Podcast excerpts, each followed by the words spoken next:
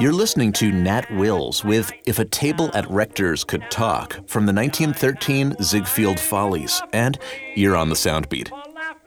In 1850, there were 19 millionaires in the U.S., but by the gay 90s, there were over 4,000. Charles Rector opened his restaurant in Manhattan in 1899. It became popular with the Broadway crowd, but its most well known patron, especially with those working for tips, was Diamond Jim Brady through your conversations here. If a table at Rector's could talk. Diamond Jim made his money in railroads, but cemented his legacy at the dinner table, as well as lunch, breakfast, and snack tables. Catering to Brady's stomach was apparently worthy of investment.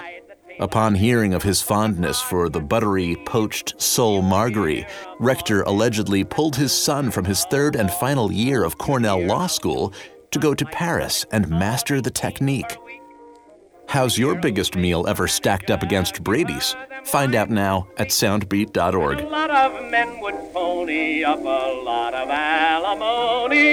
if a table at Rector's could talk. Soundbeat is produced at the Belfer Audio Archive, Syracuse University Libraries. I'm Brett Barry.